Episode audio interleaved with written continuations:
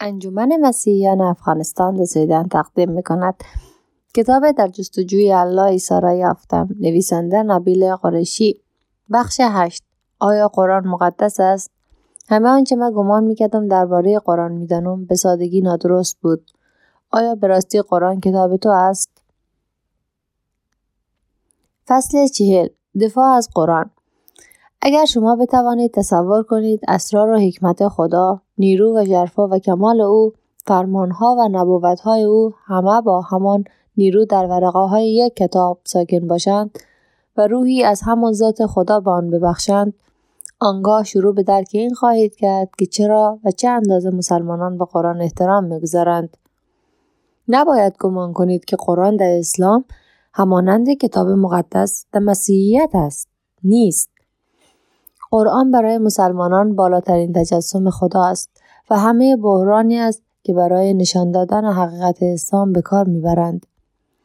بهترین همراستای آن در مسیحیت خود عیسی است. کلمه که جسم پوشید و رستاخیز او. قرآن اینگونه در الهیات اسلامی مرکزیت دارد. اکنون قرآن بنیاد ایمان من بود محمد تاریخی که زمانی ستون دوم جهان بینی من بود اکنون نیز بر تایید و اعتبار بخشی قرآن استوار بود. هنگامی که شروع به موشکافی کتاب آسمانی کردم از اهمیت آن به شدت آگاه بودم. حقیقت اسلام هر آنچه محمد برایش ایستاده بود و زندگی که شناخته بودم همه بسته به وحی الهی قرآن بود. درست مانند هنگامی که شروع به بررسی زندگی محمد کردم. اطمینان داشتم که قرآن در این موشکافی پابرجا میماند. هیچ کسی در امت اسلامی به وحی الهی آن شک نداشت. برعکس ما می‌دانستیم که قرآن به اندازه کامل و معجزه‌آمیز بود که هیچ کسی حتی پژوهشگران غربی جرأت نمی‌کردند آن را زیر سوال ببرند. از دید ما استدلالهایمان بیچون و چرا بود؟ جسورانه ترین استدلال برای وحی الهی بود. قرآن این بود که قرآن پیش از هر چیز برترین ادبیات را دارا است. هیچ کس نمی‌تواند مانند آن را بیاورد. همه مسلمانان دیگر هم همصدا با من خواهند گفت. هیچ کس نمی‌تواند در فن شیوایی سخن با قرآن برابری کند. این استدلال ما ریشه در خود قرآن داشت. هنگامی که در روزگار محمد مردم او را متهم به جعل قرآن کردند. قرآن چندین بار در پاسخ گفت بهتر است تردید کنندگان تلاش کنند چیزی مانند آن بنویسند. هنگامی آنها که تلاش کردند اگر حتی اگرچه از انسانها و جنها کمک گرفتند ولی درمانده شدند. چالش قرآن این است هیچ کس نمی‌تواند مانند آن را بیاورد.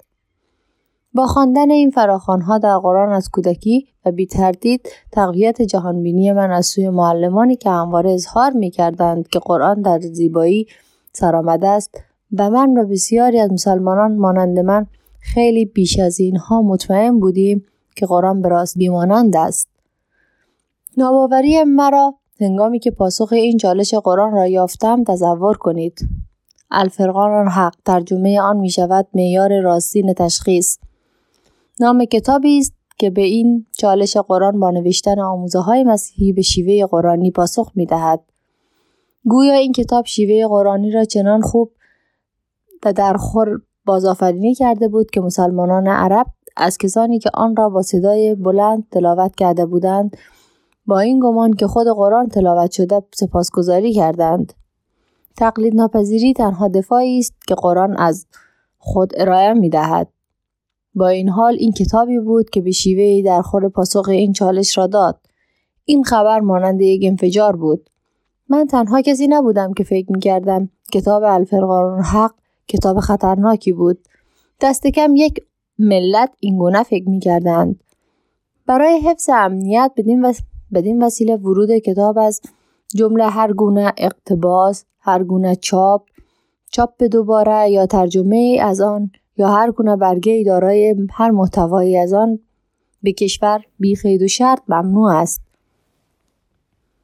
اگر چنان به قرآن ایمان داشتم که از دید من پاسخ به چالش قرآن ناممکن بود من به این نتیجه رسیدم که آن چالش باید در واقع مفهوم دیگری داشته باشد من همه تلاش خود را کردم تا با ردیف کردن استدلال های دیگر آن مشکل را نادیده بگیرم مدافعان اسلام خود را به دفاع خود قرآن از وحی خود محدود نمی کنند. چهار استدلال دیگری که بیشتر در بین آنان متحول است اینها می باشند. نبوت های به انجام رسیده رابطه های عددی واقعیت های علمی و دست نخورده متنی. من برای آزمایش هر یک از آنها دست به کار شدم. نه برای اینکه ببینم آیا آنها معتبر بودند بلکه برای اینکه دفاعی مثبتی برای اسلام بسازم. تا حقیقت اسلام را همان اندازه که برای امت اسلام روشن بود برای جستجوگران بیطرف نیز روشن سازم. همان گونه که برای من روشن بود. دو استدلال اول خیلی زود از پادر آمدند. هیچ نبوت قانع کننده ای در قرآن نیست. آیه های بسیاری هست که می‌توان به عنوان نبوت برداشت کرد. ولی قرآن ادعا نمی کند که آنها به هیچ وجه پیشگویی از آینده باشند.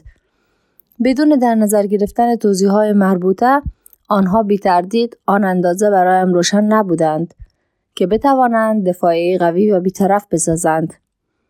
به همین گونه من نمی توانستم آن استدلال را بپذیرم که رابطه های عددی در قرآن نماینگر وحی الهی باشند.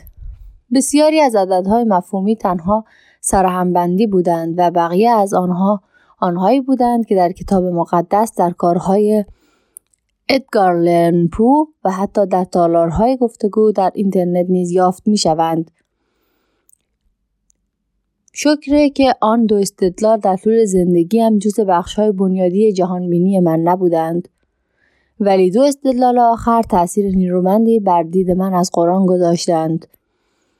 از کودکی باور داشتم که قرآن دارای واقعیت های پیشرفته علمی است که محمد نمی توانسته بدون وحی الهی بداند. این واقعیت های علمی کافی بودند تا اثبات کنند که خدا نویسنده قرآن بود. حتی بالاتر از استدلال علمی بیشتر مسلمانان ایمان دارند که قرآن به طور کامل دست نخورده مانده.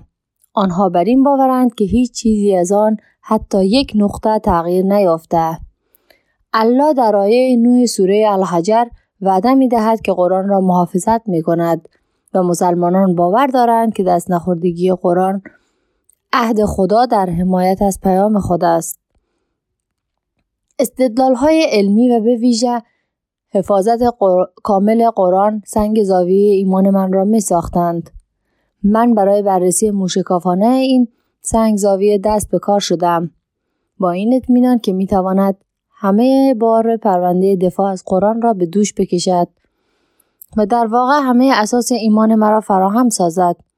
همه این مدت تلاش کردم که خود را با این پرسش آزاردهنده که اگر این سنگ زاویه رچوچه رو خواهد داد خودم را اذیت نکنم به جای آن این پرسش مرا برای دعا به زانو درآورد تا از الله بخواهم که مرا پرچمدار اسلام نماید من پیش از پیش به فرهنگ اسلامی روی آوردم برای پوشیدن شخصیت اسلامی هرگاه ممکن بود خطبه های روز جمعه را رهبری کردم و در جلسه های تعلیم عقیده می دادم. با این کارها همه تلاش خود را می کردم تا با نشان دادن اشتیاق فراوان برای بالاترین ارزش های اسلامیان ناهنجاری های را برطرف کنم.